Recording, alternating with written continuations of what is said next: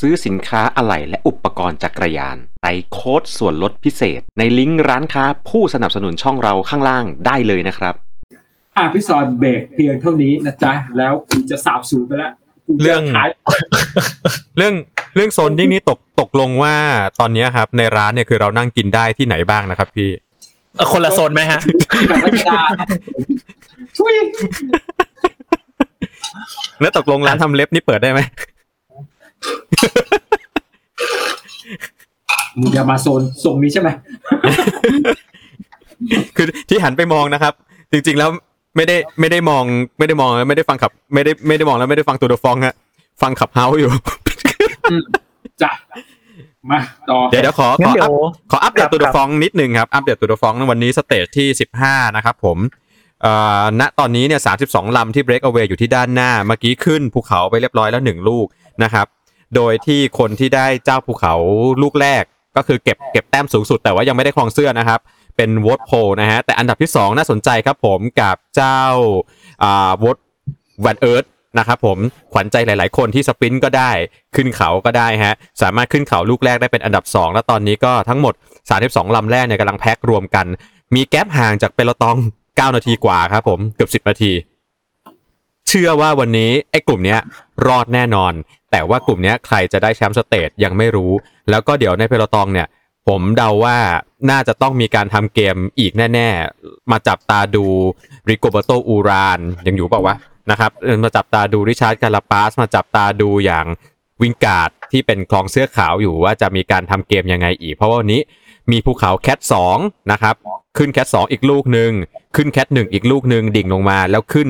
แคทหนึ่งอีกหนึ่งลูก แล้วดิ่งลงมาเข้าเส้นชัยครับ โอเค รายงานจบ โอเคครับ เออผมขออนุญาตต่อจากพี่ซอยนะครับ พี่เสียวพี่เสียวต่อพี่ซอยกูจันเสียว โอ้อาจารย์ผมเชื่อพี่ซอยเลยตาเยอะเป็นอาจารย์เสียวเนี่ยฉายาที่บอกอาจารย์อย่างนี้จ้ะเสียวสุดซอยนะครับ รายการเราก็จริง ๆ แล้วพอพวกเราเนี่ยใช้ device ต่างๆ ใช่ไหมครับ ดังนั้นเนี่ย ผมมีหลักการหนึ่งครับ ตอนที่ผมเทรนที่วิทยาศาสตร์การกีฬาจุฬาเนี่ยนะครับ ก็ได้รับเอ่อ knowledge หลาย ๆ อย่างเนาะแล้วก็ได้ได้ลองทำทั้งการเจาะเลือดนะครับ แล้วก็ปั่นเพื่อหาโซนจริง ๆ ของเรานะครับ ดังนั้นเนี่ยสิ่งที่เห็นชัดเจนเลยก็คือว่าไอการเข้าไปใน lab เป็นการหาค่าที่เที่ยงตรง และแม่นที่สุด นะครับก็กระบวนการใน lab ก็จะประมาณหนึ่งแต่มันแม่นแม่นแน่ๆ มันเรียกว่าทางตรง คราวนี้ device ต่างๆ พวกการมินเอ่อซุนโตหรืออะไรก็ตามนะครับ ที่เก็บข้อมูลเนี่ย การแสดงผลเหล่านี้เราเรียกว่าทางอ้อมนะครับ ถามว่าสองอันเนี้ย มันดีไหมผมว่าดีทั้งคู่ งั้นพอทางตรงกับทางอ้อมเนี่ยก็คือเอาง่าย ๆ จ่ายตังค์ของใน lab ได้ผลวันนั้นเลย คุณก็เหนื่อยวันนั้นเลย แล้วคุณก็รู้เลยว่าจะเอาอะไรไปซ้อม นั่นคือข้อดี ข้อเสีย ก็คือเอ่อหายากหายากนะครับ ในในที่ที่ต้องไปเทสในในประเทศไทยเนี่ยมันมีแค่ไม่กี่ที่หรอกที่ไปเทสนะครับ และรับเทส คราวนี้ในเรื่องของทางอ้อม ซึ่งหลาย ๆ คนมีก็อย่างที่ เอ่อพี่ซอยว่าก็คือ ทุกคนจะต้องมั่นใจว่า Data ที่เราหามาเนี่ยมันจริงแล้วมันใช่นะครับ ดังนั้นข้อเนี้ย มันค่อนข้างยากนะครับ ในการที่เราจะต้องสะสมประสบการณ์แต่เครื่องมือนะครับ วันนี้ผมจะมาแชร์เรื่องเครื่องมือแล้วกันว่า s t a r w a Garmin นะครับ แล้วก็ Training Peak เนี่ยในสามสี่ตัวเนี้ยเออเราสามารถที่จะใช้ประโยชน์ในการคำนวณ แล้วก็บันทึกการซ้อมของเรายังไงได้บ้าง เพื่อให้ดัน power ของเราไปเรื่อยๆนะครับ คราวนี้เดี๋ยวผมขออนุญาตแชร์หน้าจอนะครับ เดี๋ยวเรามาดู Data ของผมกันนะครับโอเค ก็ผมขออนุญาตอย่างนี้นะครับ เราจะเริ่มต้นด้วยข้อมูลนะครับเดี๋ยวผมอยากจะให้ดู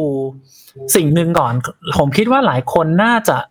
เอาหลักการนี้ไปใช้นะครับ เพื่อทำงานร่วมกับโซนที่พี่ซอยเพิ่งพูดเมื่อกี้คำแรกก็คือคำว่า power zone นะครับอะงั้น ไอ้ power zone เนี่ยกับสิ่งที่เรากำลังจะดูอยู่ขอโทษใช้คำใหม่ครับ power curve นะครับ power curve เนี่ยจะมีผลนะครับดูด้านล่างนะครับ ด้านล่าง 1s ก็คือ 1 วินาทีนะครับ2 15 วินาทีนะครับ ยาวจนถึง 4 ชั่วโมง ด้านล่างเป็นเรื่องของเวลานะครับ ส่วนแนวตั้งนะครับ จะเป็นเรื่องของการออกแรงที่เรากระทำลงไป นะครับอ่าเมื่อกี้พี่ซอยพูดถึงคำหนึ่งครับ ก็คือความสามารถในการออกแรงที่ 20 นาทีนะครับ อันนี้เป็นข้อมูลของผมเองนะครับ เก็บย้อนหลัง 6 เดือนนะครับ ดังนั้นเมื่อกี้ผมบอกว่า พอเราไม่ได้เข้าแลบได้ข้อมูลมาตรงๆปุ๊บ เราก็ต้องใช้วิธีการสะสมประสบการณ์ใช่ไหมครับ ปั่นบ่อยๆนะครับ แล้วก็ดัน power นะครับ ดังนั้นในการซ้อมในทุกๆสัปดาห์นะครับ ของผมเองเนี่ย ผมจะใช้หลักการว่า ในหกวันผมจะพักหนึ่งวันนะครับ ในหกวันที่คุณซ้อมเนี่ย เราจะต้องปั่นให้ได้ครบทุกโซนนะครับ ซึ่งครบทุกโซนในที่เนี้ย ก็ต้องออกแบบนิดนึงครับ ก็คือโซน VO2 max นะครับหนึ่งวัน โซนที่เป็น tempo นะครับสองวัน แล้วก็โซนที่เป็น เอ่อ endurance นะครับสองวันประมาณนี้นะครับ ซึ่ง tempo เนี่ยผมก็จะไปคล่อมกับ ส่วนที่เป็น threshold นะครับ ด้วย โอเคคราวนี้เวลามองเนี่ยเราจะมองเป็นค่าเฉลี่ย ดังนั้นเมื่อกี้พี่ซอยบอกว่าถ้าเกิดเราสามารถปั่นได้ที่ 20 นาทีนะครับ อันนี้ 20 นาทีของผมอยู่ที่ 246 วัตต์นะครับ ถ้าเกิดคิดเฉลี่ยเป็นวัตต์ per กิโลอะใน Strava มันมีบอกด้วยเป็นวัตต์ per กิโลนะครับ 20 นาทีก็จะอยู่ที่ประมาณ 4.22 วัตต์ per กิโลนะครับ ดังนั้นพอเราใช้วัตต์เราก็จะเริ่มเห็นข้อมูลที่เป็นความสามารถในการออกแรงนะครับ เมื่อกี้ไปได้ได้พูดถึงเรื่องของเอ่อโซนใช่ไหมครับ ดังนั้นพอโซนในแต่ละโซนเนี่ยใน power curve มันก็จะบอกได้ว่าเนี่ยเราสามารถออกแรงช่วงไหนได้นานแค่ไหนนะครับ ซึ่งเวลาเรามาดูนะครับในค่า workout ของเราเวลาสรุปผล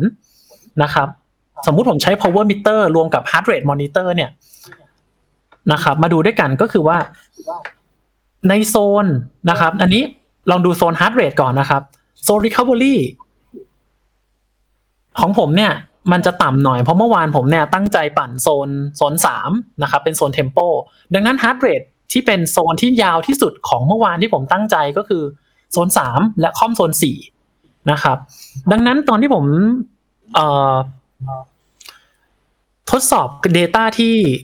คณะวิทย์กีฬาของจุฬาเนี่ยนะครับเขาจะแบ่งโซนของหัวใจเนี่ย ไม่ได้แบ่งเป็นห้าโซนนะครับ แต่เขาจะใช้หลักการก็คือแบ่งเป็นสามโซนนะครับ หลักๆ โซนแรกก็คือ โซนอยู่ประมาณเอ่อโซนสามนะครับ ก็คือเฉลี่ย HR ที่ร้อยห้าสิบห้าอันนี้ของผมนะร้อยห้าสิบห้าโซนที่สองนะครับ เรียกว่า A สองโซนเมื่อกี้เรียก A หนึ่ง A สองเนี่ย ผมก็จะปั่นอยู่ที่ประมาณร้อยเจ็ดสิบนะครับ ก็คืออยู่ประมาณโซน VO2 เกือบเกือบ VO2 max แล้วก็เป็นโซนที่เป็น threshold แตะขึ้นไปนะครับ ก็เป็นโซนแข็งนิดนึงนะครับ ก็อันนั้นจะเป็น A2 ส่วน A3 ก็จะเป็นโซนที่เรียกว่า VO2 max นะครับ หรือทำให้มันแตะ maximum heart rate นะครับ maximum heart rate ของผมก็จะอยู่ที่ร้อยแปดสิบสี่ นะครับ ดังนั้นเนี่ย พอเราได้ค่าจาก lab ออกมาปุ๊บ เราก็สามารถที่จะเอาค่าเหล่านั้นเนี่ยมาตั้งโซน แล้วก็ออกแบบการซ้อม ดังนั้นนะครับ ลองลองดูนะครับว่า เนี่ยพอเราตั้งโซนนะครับ เราจะพบว่าค่า relative กันระหว่าง power zone และ heart rate zone นะครับ ก็คือในช่วงโซนสามนะครับ โซนสามของผมก็คืออยู่ประมาณร้อยยี่สิบร้อยร้อยเก้าสิบถึง ร้อยี่สิบเจ็ดวัตต์ อันนี้คือโซนสามของผมนะครับ มันก็จะรีเลทกับโซนสามบน heart rate นะครับ ก็คือร้อยห้าสิบสามนะครับ ดังนั้นเฉลี่ยเนี่ยมันจะอยู่ที่ A หนึ่งตอนที่ผมใช้ค่าเอ่อจาก lab นะครับ ดังนั้นข้อดีของการเก็บข้อมูลนะครับ ไม่ว่าคุณจะใช้อะไรก็ตามแต่นะครับ ถ้าเกิดเรารู้ค่าที่แท้จริงนะครับ จาก lab แล้วก็เราสามารถเอาค่าที่เราเก็บในการซ้อมเนี่ยนะครับ มันก็สามารถเทียบเคียงได้ว่าเฮ้ยวันนี้เราปั่นโซนไหนไปแล้ว อาทิตย์นี้เราจะออกแบบการซ้อมยังไงและควรจะพักแบบไหนนะครับ ซึ่งจริง ๆ แล้วหลายคนอาจจะคุ้นกับตัวของ Garmin Connect นะครับใน Garmin Connect เนี่ยก็ใช้หลักการเดียวกันนะครับ ดังนั้น device ต่างๆ ที่ใช้บันทึกผลหรือสรุปผลไม่ว่า Strava Garmin หรือ Training Peaks นะครับ ในสามอันเนี้ย ก็จะมีอยู่สองอันแน่ ๆ ครับที่สามารถใช้ Data ที่เป็น power curve ได้ ดังนั้น power curve บน อันนี้ผมใช้ power curve บนเอ่อ Garmin Connect นะครับ ก็จะเป็น 246 อันนี้เป็นที่มัน record เอาไว้แต่ว่า activity เมื่อวานที่ผมเพิ่งปั่นไปเนี่ย ผมใช้ 20 นาทีอยู่ที่ 238 นะครับ แล้วก็ผมปั่นเมื่อวานชั่วโมงหนึ่งประมาณเมื่อวานผมปั่นไปประมาณเกือบ 2 ชั่วโมงครับ ชั่วโมง 40 เอ่อใช้เวลาอยู่ที่ประมาณชั่วโมง 40 ใช้พาร์ทเอ่อใช้ power นะครับ อยู่ที่ 222 วัตต์นะครับ ซึ่ง heart rate เนี่ยก็จะอยู่ที่โซน 3 นะครับ ดังนั้นพอเราเข้าใจแล้วว่าวันเนี้ยเราเฮ้ย power ประมาณนี้ heart rate ประมาณนี้วันต่อไปเราควรจะเป็นอย่างไร เราไม่ควรที่จะแบบออกซ้ำในความหนักเท่า ๆกันยกเว้นโซนที่พี่ซอยเพิ่งพูดไปเมื่อตอนต้นก็คือว่า ตัวที่เป็นโซน 2 หรือ active recovery นะครับ ซึ่งโซน2เนี่ยสามารถปั่นเพื่อทำให้ระบบของหลอดเลือดขยายนะครับ แล้วก็ทำให้ระบบออกซิเจนนะครับ ได้ไหลไปตามร่างกายของเรา ซึ่งอันนี้จะเพิ่มความแข็งแรงหรือก็สร้างเส้นเลือดฝอยนะครับในในกล้ามเนื้อในหลอดเลือดของเรานะครับส่วน active recovery ชัดเจนครับ สมมุติวันนี้ผมเพิ่งผมเพิ่งปั่นคอร์ดนี้มาเมื่อวานนะครับ อย่างหนักหน่วงนะครับ ดังนั้น สิ่งที่ผมต้องทำวันนี้ก็คือควรจะปั่น active recovery นะครับ เพื่อให้เป็นการ recover กล้ามเนื้อต่างๆกลับมานะครับ ดังนั้นสำหรับคนที่ใช้ Strava อยู่นะครับ อันนี้ผมก็ขออนุญาตแนะนำอย่างนี้แล้วกันนะครับ ขออนุญาตแนะนำอย่างนี้ก็คือว่า ในโซนปกติของ Strava เนี่ยมันก็จะบอกแค่ heart rate ใช่ไหมครับ กับ power แต่ว่ามันจะไม่สามารถคำนวณออกมาเป็น power curve เหมือนที่ผมเล่าให้ฟังเมื่อสักครู่ได้ก็คือจ่ายตังค์นิดนึงอะมันก็ใช้หลักการของ training peak นี่แหละ แล้วมาคำนวณเป็น power curve ให้นะครับอะคราวนี้ ผมมีอันนี้ให้ดูครับ ข้อดีของการจ่ายเงินบน s t a r ว่านะครับ s t a r ว่านี้อาจจะถูกสุดแล้วนะครับเอ่อผมชอบอันนี้นะครับ fitness แล้วก็ freshness ของ ของ s t a r ว่านะครับ อันเนี้ยผมให้ดูอันนี้เป็นอันนี้กราฟของผมเองจริง ๆ นะครับ ก็คือช่วงปีที่แล้วเนี่ยผมยุ่งมากนะครับ ก็เราสามารถย้อนหลังได้เอ่อได้ทั้งหมด 2 ปีนะครับอะดูปีที่แล้วของผมกัน ช่วงที่ผมเทรนที่จุฬานะครับ จะอยู่ในช่วงนี้นะครับ ก่อนหน้านี้นิดหน่อยนะครับ power ก็อยู่ประมาณเนี้ยห้าสิบหกสิบนิดนิดๆนะครับ แล้วก็ช่วงเห็นไหมครับ ช่วงหกเดือนมาปุ๊บ จนถึงมกราเนี่ย ค่าผม drop ลงมาครับผมแทบไม่ได้ปั่นเลยผมงานยุ่งมากนะครับ แล้วผมกลับมาซ้อมจริงจังนะครับ เริ่มกลับมาซ้อมตอนเดือน มกราคมเมื่อตอนต้นปีนะครับ ผมเพิ่งเริ่มซ้อมเมื่อตอนต้นปีคราวเนี้ยผมใช้หลักการเมื่อสักครู่ที่ผมเพิ่งเล่าให้ทุกคนฟังไปนะครับ ก็คือซ้อมให้ครบทุกโซนในหนึ่งสัปดาห์ก่อนนะครับ ก็ใช้หลักการของพี่ซอยเมื่อกี้เลยมาออกแบบว่า ในหนึ่งสัปดาห์นะ เราควรจะซ้อมให้ครบทุกโซนโดยที่มีวันพักด้วยอย่างน้อยหนึ่งวันนะครับ แล้วก็ โซนอื่นๆ ว่ากันไป ผมก็ใช้หลักการเนี้ยครับ ในการมาออกแบบนั้นสังเกตนะครับว่าตั้งแต่มกราคมนะครับ กราฟความฟิตของผมจะค่อยๆ ไล่ขึ้น แล้ววันไหนหยุดมันก็จะดรอปนะครับ แล้วก็มาไล่กันใหม่นะครับ รายละเอียดขอยันไม่ลงนะครับ จนตอนนี้ค่าฟิตเนสของผมก็อยู่ที่ประมาณ 60 61 นะครับ ซึ่งพอเทียบกันแล้วมันจะเยอะกว่าของปีที่แล้วอยู่ประมาณ 10 นะครับ นั้นหลักการเนี่ย ถามว่าพอเราเริ่ม เข้าใจส่วนของค่าที่แท้จริงก่อน อันนี้ผมผมเทียบเคียงก่อนว่าการหาค่าที่แท้จริงเนี่ย ถ้าได้จากแ a บจะดีมากนะครับ แต่ถ้าเกิดเราไม่ได้ค่าจากแ a บใช้ทางอ้อม เราก็ต้องใช้สูตรที่พี่ซอยบอกก็คืออะยี่สิบนาทีกับการทนล้าของเราเนี่ยทำไมต้องทนล้า เพราะว่าเวลาที่เราปั่นในโซนหัวใจโซนสี่นะครับ มันจะเริ่มมีกดแลคติกออกมานะครับ อ้แลคติกเนี่ยมันจะทำให้ความล้าของเราเนี่ย เพิ่มขึ้นนะครับ กล้ามเนื้อจะไม่สามารถกำจัดกรดนั้นออกไปได้ มันจะทำให้เราล้า ดังนั้นพอเราล้าเนี่ย หมายความว่าหัวใจก็จะสูบสูบฉีดแรงขึ้นนะครับ ดังนั้นแรก ๆ พอเริ่มล้าปุ๊บขาของเราจะไม่ค่อยมีแรงนะครับ แล้วพอเราปั่นซ้ำบ่อยๆกล้ามเนื้อเริ่มพัฒนาขึ้น มันจะค่อยๆทนต่อความล้าได้มากขึ้น นะครับ ดังนั้นพอเราทนได้มากขึ้นนะครับ กราฟมันก็จะค่อยๆ สูงขึ้นเหมือนที่ผมแสดงอยู่ตอนนี้นะครับ กับอันที่สองตัว power curve ที่แสดงอยู่ตอนเนี้ยมันก็จะค่อยๆ เพิ่มขึ้นด้วยทุกโซนนะครับ ดังนั้นถ้ามองในแนวตั้งนะครับ โซนที่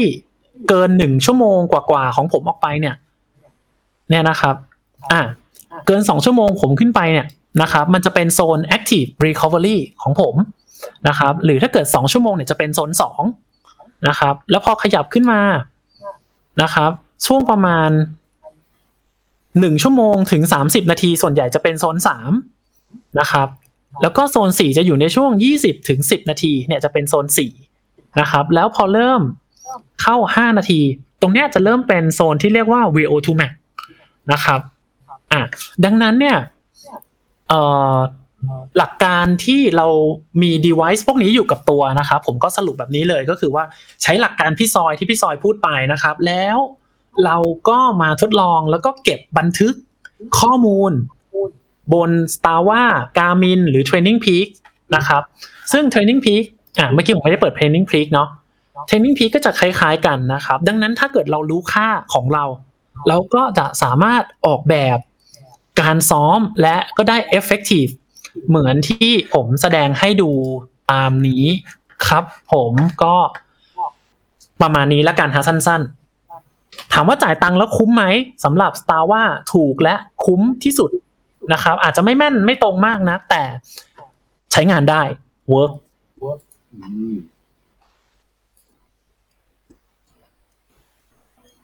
โอเคครับ อะ ตาเทียละ สักครู่ครับ ขอขอปรับหน้าจอกลับมาก่อนเมื่อกี้ขยายหน้าจอให้มันดูอาร์ตเวิร์กง่ายครับวันนี้คนก็ดูเราไม่ไม่เลวนะเนี่ยถือว่าแปดสิบคนนะครับ กับเวลาใหม่นะครับผม ก็คนยังดูเยอะอยู่ เที่ยวหน้าเรามาสี่โมงเย็นนะครับผมคือเราจะได้เหลือคนดูคือเราเราไม่อยากให้คนดูเยอะครับรายการเราเนี่ยจะทำสถิติคนดูน้อยลงนะครับ เรื่องของเรื่องคือเราจะหนีคนใช่ไหมครับเนี่ยเฮ้ยแต่มันมันก็เยอะนะครับ เนี่ยอ่าเราก็ไปดูย้อนหลัง เออ เราต้องการคนดูย้อนหลัง โอเค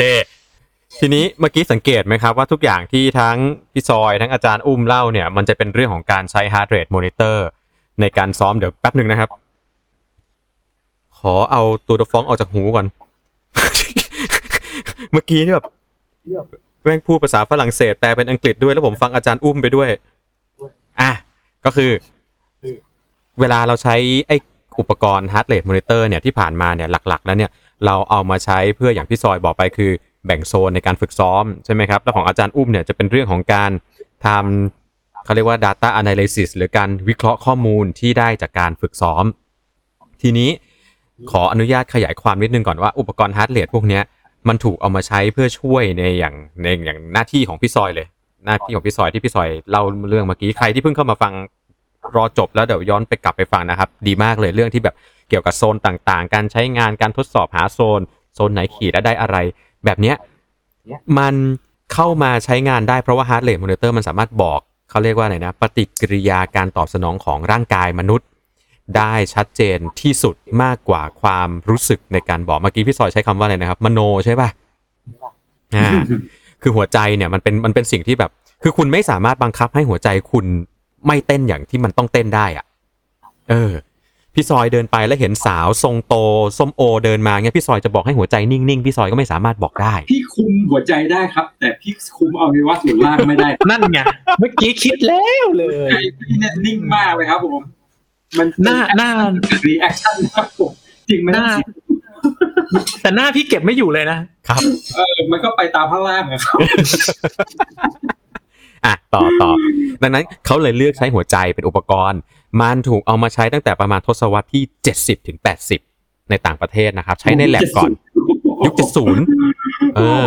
ใช้ในแลบก่อนใช้ในแลบก่อนแปะไอ้ไอ้สมัยก่อนที่เราเห็นเป็นกลมๆแปะแปะตามตัวครับ จริง ๆ เดี๋ยวนี้ก็ยังใช้แบบนั้นอยู่อ่า ใช้กันตั้งแต่ยุคนั้นเลย แล้วมันมากลายเป็นอุปกรณ์เพื่อการกีฬาเนี่ยอยู่ในช่วงประมาณยุค 90 ยุค 90 มันเริ่มมีแบรนด์บางแบรนด์ที่พุ่งพังงาดขึ้นมาในแวดวงของอุปกรณ์ประเภทนี้ก็คือโพล่าอ่าเริ่มมีหลาย ๆ เจ้าที่จะพยายามเอาเอาความสามารถในการตรวจจับชีพจรที่สายคาดอก คือมันพัฒนาจากไอ้ที่แปะแปะๆมาแปะบนหน้าอกเราไม่ได้แปะหัวนมนะฮะ แปะ ช่วงหน้าอกเพื่อตรวจจับคลื่นไฟฟ้าจากหัวใจ เสร็จแล้วก็ส่งต่อไร้สายมาที่นาฬิกาได้ ซึ่งในยุคแรกๆเนี่ยคลื่นที่ใช้ส่วนใหญ่ก็จะเป็นคลื่นของใครของมันนะซิกมาซิกมาก็ใช้ของซิกมาไปโพล่าก็ใช้ของโพล่าไป บางยี่ห้อขี่ผ่านเสาไฟฟ้าแรงสูงปุ๊บแม่งเพี้ยน อะไรอย่างนี้ เพราะว่ามันก็จะเป็นยุคที่จริง ๆ น่าจะเป็นยุคนั้นนะคลื่นน่าจะเป็นอนาล็อกนะครับ เสร็จแล้วเนี่ยพอมันเป็นยุคที่มันเป็นดิจิตอล เป็นคลื่นตระกูล 2.4 กิกะเฮิรตซ์มันก็เกิดมาเป็นคลื่นตระกูลพวกบลูทูธ N plus N plus เนี่ยเป็นโปรโตคอลที่ถูกสร้างขึ้นมาเพื่ออุปกรณ์พวกนี้โดยเฉพาะนะครับแต่ว่าโดยพื้นฐานของมันก็คืออยู่บน 2.4 กิกะเฮิรตซ์นั่นแหละ คล้ายๆกันกับบลูทูธครับทำไมไม่ใช้บลูทูธเพราะบลูทูธเวอร์ชันแรก ๆ แม่งเปลืองพลังงาน กินพลังงานมากใครที่ทันตั้งแต่บลูทูธเวอร์ชันแรกนะครับมันจะเป็นอุปกรณ์ที่แบบหูฟังบลูทูธตอนแรกอะ่ะคุยได้ชั่วโมงครึ่งนี่เทพแล้วนะฮะ ดังนั้นมันก็เลยเกิดเป็นโปรโตคอลใหม่ก็เป็น ANT plus ผมจำไม่ได้ว่าใครใช้เป็นคนแรก คิดว่าไม่ใช่ Garmin ไม่ใช่ Garminเพราะผมเห็นการมินหลังจากที่ผมเห็นคำว่า N plus นะครับอืมก็ N plus เลยเข้ามา อุปกรณ์พวกนี้มันเลยกลายเป็นของที่เป็นแบบแพร่หลายมากขึ้น ราคาถูกลงเรื่อยๆ สายคาดอกจากราคาอันหนึงคือเชื่อไหมว่าสมัยยุค 90 นะครับ นาฬิกาพร้อมกับสายคาดอกวัดชีพจรได้ ชุดละหมื่นหนึ่งนะ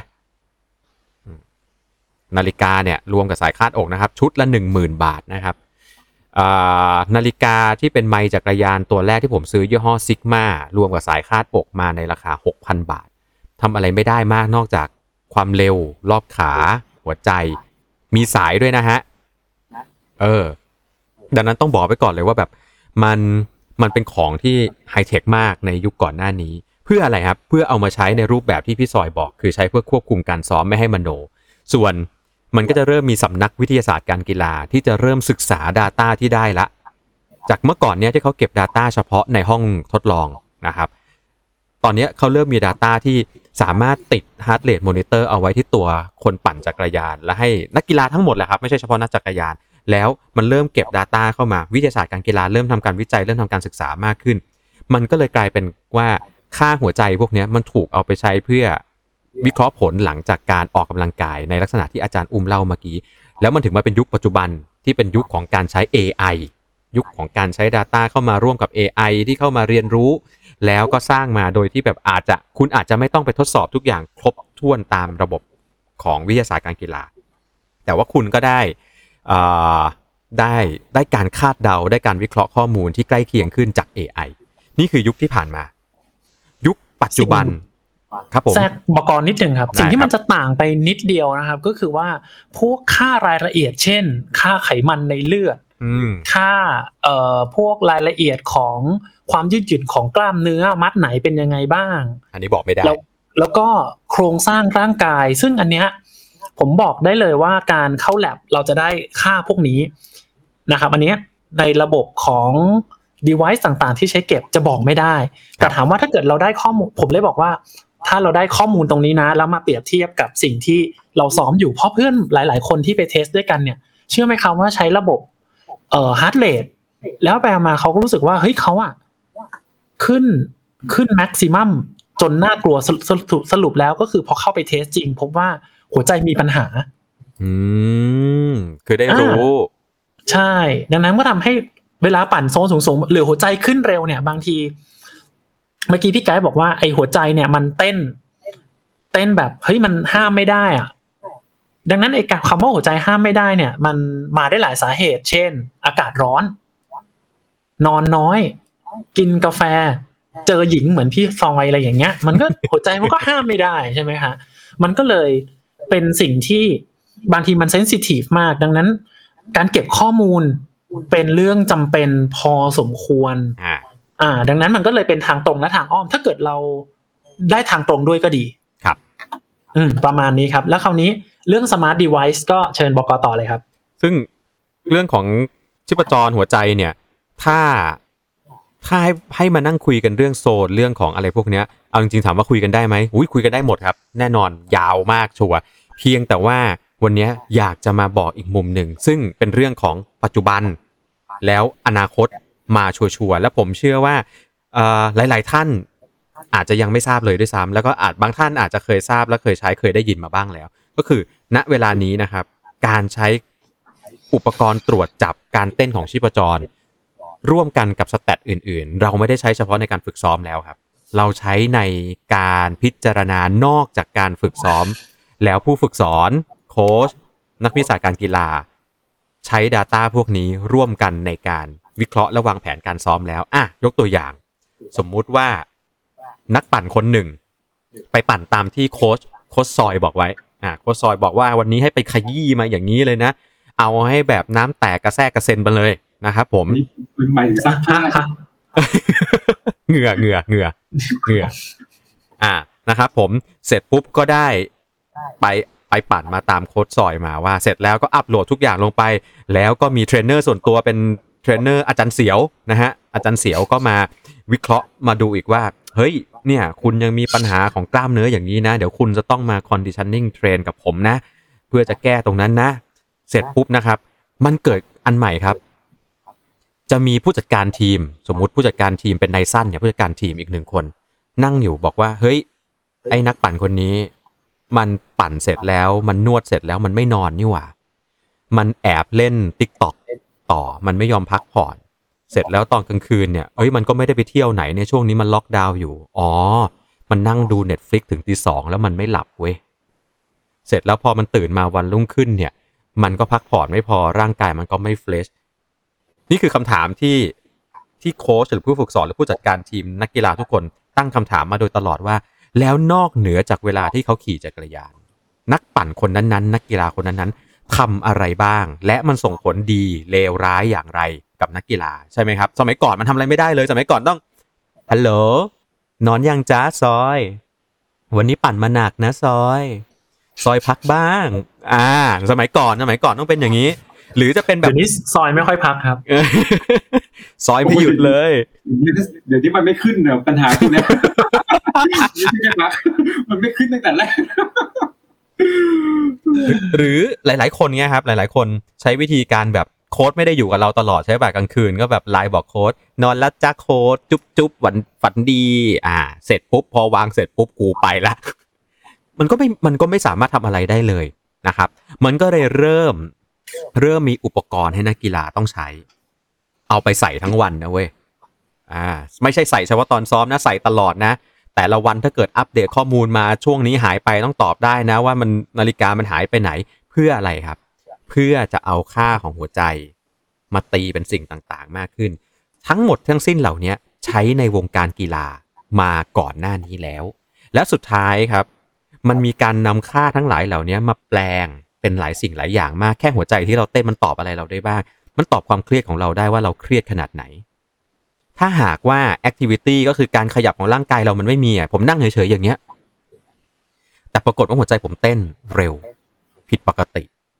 มันมีแนวโน้มว่าแสดงว่าผมจะต้องเกิดอะไรสักอย่างในร่างกายนึกออกไหมครับ คือร่างกายเราถ้ามันไม่ขยับหนักอะมันควรจะต้องไม่เกิดอะไรขึ้น อ่าสองเวลานอนมันสามารถตรวจจับได้ ว่าการเอาหัวใจไปบวกกับการขยับตัวและ เรื่องของการขยับตัวความถี่ในการขยับตัวอัตราการตอบสนองของชีพจร มันสามารถฟ้องออกมาได้ว่าถึงแม้กระทั่งว่าการเดาว่าออกซิเจนในเลือดมีเท่าไหร่ และออกซิเจนในเลือดเท่านี้ การฟื้นตัวการ recovery จะมีผลขนาดไหน ทั้งหมดทั้งสิ้นเหล่านี้ถูกใช้ในวงการกีฬา โดยเฉพาะในตูดฟองปีนี้ ถ้าใครได้ดูตูดฟองถ่ายทอดสดทาง Euro Sport แล้วก็ทาง GCN Plus จะได้เห็นว่าเขามีผู้สนับสนุนเป็นเรื่องนี้แหละครับ เรื่องเกี่ยวกับอุปกรณ์ tracking เรื่องเกี่ยวกับ performance ต่างๆ เนี่ย เป็นสารคดีให้ดูสั้นๆ ทุกวันเลย ถ้าใครได้ดูนอกจากชีพจร ตอนนี้มันมีถึงขั้นว่าเป็น fitness band เป็น arm band ที่สามารถวัดเมตาบอลิซึมของเราได้ เขาเขาไม่กลับไปเชื่อแล้วว่า heart rate เต้นเท่านี้ แปลว่าคุณกำลังใช้ไขมัน power เท่านี้คุณกำลังใช้ไกลโคเจน มันวัดเอาจากการตรวจจับเมตาบอลิซึมของร่างกายเอาเลย ตรงๆที่สุด เพียงแต่ว่าไอ้ตัวเนี้ยห้ามใช้ในการแข่งขัน อ่า UCI แบนไม่ให้ใช้นะครับ แต่ว่านอกการแข่งขันน่ะนักกีฬาใช้นักกีฬาใส่พวกนี้ในช่วงเวลารีแลกซ์ช่วงเวลาพักผ่อน เพื่อจะมาตรวจจับว่าในขณะที่คุณไม่ได้ปั่น ไม่ได้ออกกำลังกาย ร่างกายคุณมีกระบวนการทำงานแบบไหนบ้าง ถ้าร่างกายคุณทำงานแบบนี้ แปลว่าคุณ recovery ดี ถ้าร่างกายคุณทำงานแบบนี้ แปลว่าคุณกำลังมีปัญหากับการ recovery ผู้เชี่ยวชาญทั้งหลายจะได้เข้ามาจิ้มได้ตรงจุดมากขึ้นอะเล่าแบบนี้ปุ๊บฟังดูไกลตัวใช่ปะ ฟังดูไกลตัวทันที แต่ครับ Apple Watch เวอร์ชันล่าสุด Apple ก็ไม่ได้เป็นสปอนเซอร์อะไรกับผมนะ แต่อย่าง Apple Watch เวอร์ชันล่าสุดอะสิ่งที่เขาขายใน Apple Watch คืออะไรครับ ไปเปิดดูได้เลยโฆษณาขาย เขาขายเรื่องพวกนี้ เขาขาย stat ที่จะมีผลทำให้คุณสามารถรู้สุขภาพของตัวเอง และการออกกำลังกายได้ดีขึ้น นาฬิกาอัจฉริยะยี่ห้อผลไม้ ซึ่งไม่ได้เกี่ยวข้องอะไรกับการออกกำลังกายเลย ต้องเอาค่าพวกนี้มาคำนึงถึง เพราะอะไร เพราะว่ามันกลายเป็นแบบมันกลายเป็นเรื่องสำคัญของการของการใช้ชีวิตอะครับ ของการใช้ชีวิตของคนที่ออกกำลังกาย ตอนนี้ถ้าเกิดคุณได้มองในตลาดดีๆ มันจะมี fitness watch หรือ sport watch เยอะมากที่ใส่เอา feature พวกนี้เข้ามา ผมบอกได้เลยว่าใน big brand นะครับ ไม่ว่าจะเป็นโพล่าซุนโตกามินเจเนเรชันตั้งแต่ปี 2019 20 21 เป็นต้นมาบิ๊กแบรนด์ทั้งหมด สามารถบอกค่าสำคัญให้กับคุณได้ก็คือพวก recovery rate สามารถบอกคุณได้ว่าคุณมีออกซิเจน consumption อย่างไร บอกคุณได้ว่าคุณนอนประมาณไหน แล้วมันบอกคุณได้ว่าทั้งหมดทั้งสิ้นรวมกันแล้ว ร่างกายคุณมีความสามารถในการ ในการออกกำลังกายในการใช้ชีวิตประจำวันอย่างไร การมินเรียกมันว่าอะไรนะ body battery ใช่ไหมของซุนโตะเรียกมันว่าอะไรนะครับ ผมลืมใช้อยู่เนี่ยแต่ อะเปิดดูเลย เออ ผมไม่ได้เคยดูเหมือนกัน Bod- เดี๋ยวนะซึ่ง body resource อ่าคือทรัพยากรของร่างกายคุณนะตื่นเช้ามา คุณมีเท่าไหร่ ทั้งหมดทั้งสิ้นเนี่ยเขาเอาอัลกอริทึมพวกเนี้ยมาบวกกับ AI ครับ แล้วเอามาอยู่กับอุปกรณ์ที่มันอยู่กับร่างกายของคุณตลอดเวลาแล้วใช้ คือตอนนี้ไม่ใช่แค่ Suunto ไม่ใช่แค่ Garmin ละพวก smart watch ทั้งหลายไม่ว่าจะเป็นผลไม้ Apple ไม่ว่าจะเป็นอวกาศ Galaxy ไม่ว่าจะเป็นอะไรก็ตามใส่ feature พวกนี้เข้ามาหมด แล้วมันจะกลายเป็นอีกหนึ่ง stat อะที่เราใช้งานได้ แต่ทีนี้สำคัญมันไม่ได้อยู่แค่ตัวนาฬิกาอย่างเดียวนะ ต้องบอกว่าแค่มีนาฬิกาแล้วมันเก็บค่าพวกนี้ให้คุณได้อย่างเดียวเนี่ย ไม่มีประโยชน์นะครับ คือมันมีประโยชน์แหละ แต่ว่ามันมันก็งั้นๆน่ะเอาจริง ๆ พวก fitness band อันละหกร้อยก็บอกได้ว่าคุณนอนหลับบ้างแค่ไหน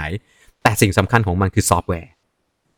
ต้องต้องบอกว่าซอฟต์แวร์ ผมใช้ซอฟต์แวร์ของสองเจ้า คือ Garmin Connect กับ Sunto แอปพลิเคชันนะครับ สองเจ้านี้สามารถเก็บค่าพวกนี้บอกได้ แต่ว่ามันจะมีอยู่เจ้าหนึ่งอะ Suunto ละกันโฆษณาให้นะครับ Suunto อัปเดตตัวใหม่ที่เป็นหน้าของ performance อย่างเดียวเลย มันอยู่ในโทรศัพท์อะไม่รู้จะโชว์ยังไงดี แต่มันเป็นกราฟเดียวกันกับที่อาจารย์อุ้มเปิดเมื่อกี้ของ Star w a เลยใช่แล้วครับแล้วซุนโตะนะครับ เจ็บแสบมากฮะ Star w a เนี่ยเขาใช้คำของเขาเองนะ เขาจะมีคำว่าแบบอะไรนะ training load เขามีอะไรพวกนี้ของเขาเองนะซุนโตะนะครับ จ่ายเงินให้กับสำนัก training peaks training peak คือใคร training peak คือต้นตำรับต้นตำราของการฝึกซ้อมจักรยานนะครับตำราที่เขาเขียนของ Hunter Allen ของโค้ชฮอแกนพวกเนี้ย TrainingPeaks เป็นเจ้าของตำราพวกนี้ และไอ้ศัพท์ที่เราใช้กันนะ FTP IF TSS ศัพท์เหล่านี้ TrainingPeaks เป็นคนคิดและเป็นเจ้าของสิทธิ์ในการใช้ค่ากราฟบางตัวอัลกอริทึมบางตัว Suunto ยอมจ่ายเงินกับ TrainingPeaks ให้ เอา feature นี้มาอยู่ในแอปพลิเคชันของ Suunto แล้วคนที่ใช้ Suunto ทั้งหมดจะได้ performance graph ตัวนี้ไปด้วย บอกได้ว่าฟิตเนสอยู่ตรงไหน fatigue อยู่ที่เท่าไหร่นะครับแล้วมันจะช่วยบอกเราได้รวมกับการนอน รวมกับความเครียด ทั้งหมดมันจะกำลังจะกลายเป็นการเอา Data มา Analysis AI จะช่วยในการให้เราที่เป็นคนออกกำลังกายทั่วๆไปอะครับวางแผนชีวิตได้มากขึ้น เสาร์นี้จะไปปั่นจักรยาน เปิดนาฬิกาเปิดไมค์ขึ้นมาเสร็จปุ๊บ นาฬิกามันเตือนว่า เอ้ย ประชุมเครียดมาสามวันเนี่ย โดนเมียจับได้ว่าไปเที่ยวอ่างมาอีก พี่ซอยอย่าเพิ่งปั่นเลย ให้คนอื่นปั่นแทนอายคนอื่นปั่นแนนครับผม ก็จะเป็นคีย์วิธีการคิดหรือประมาณนี้หรือมันช่วยได้เราถ้าถ้าเราโค้ชตัวเองแบบง่ายๆอย่างเงี้ยมันช่วยเราวางแผนชีวิตได้แบบ แปดสัปดาห์ข้างหน้าเราอยากจะทำอะไร เราอยากพีคประมาณไหน เราสามารถ follow กราฟได้ เราสามารถเห็นว่าแบบโอ้ช่วงนี้แบบบ้าพลังมากเลยไปปั่นได้เยอะ แต่เราเห็นกราฟตัวหนึ่งที่เรียกว่ากราฟฟาทีกfatigue มันกำลังขึ้นไปสู่จุดเดือดแล้วอะเพื่อให้ร่างกายของเราได้พักผ่อน เราสามารถเบรกตัวเองได้ ถ้าเราไม่มีกราฟพวกนี้ เราไม่มีตัวพวกนี้บอกเลย เราปั่นตามตามตามที่เราอยากปั่น ตามใจที่เราอยากมีและสุดท้ายหลาย ๆ คนเป็นแล้วก็คืออะไรครับ overtrain ซึ่งการ overtrain นี่เลวร้ายมากกว่าการไม่ train อีกนะครับ overtrain นี่จะแก้ปัญหามันยากมากเลย ซึ่งมันคือกราฟอันนี้ใช่ไหมพี่ไกด์ใช่ไหมครับที่ใช่ครับผมโอเคขบอันนี้ผคุมณผมเองครับ ผมคอปมาแล้วก็เดี๋ยวให้มาดูครับอ่าแล้วส่งเข้ามาดูเนี่ยฮะคือกราฟตัวเนี้ยซุนโตะยอมจ่ายเงินซื้อลิขสิทธิ์สิทธิบัตรของอัลกอริทึมกับชื่อกราฟทั้งหมด และวิธีการคิดจาก Training Peak มาใส่เลยแปลว่าอะไรครับ แปลว่าคนที่ใช้ อุปกรณ์ของซุนโตะ ไม่ต้องจ่ายเงินซื้อพีคใช่ครับเพราะผมเออจ่ายผมใช้ training p ผมไม่จ่ายตังค์ผมใช้แค่เก็บ Data เฉยอ่านี่ๆแหละครับอะเชิญครับข้อท่านเนี้ยอุ้มครับ ผมช่วยเสริมพี่ไกด์เลยแล้วกันครับ ก็คือว่าเออเห็นไหมครับว่าตรงที่เป็นสีตรงเนี้ยครับ มันจะบอกว่า lose fitness แล้วนะ คุณจะเสียความฟิตลงไปแล้ว คุณต้องกำลังเนี่ย maintain อยู่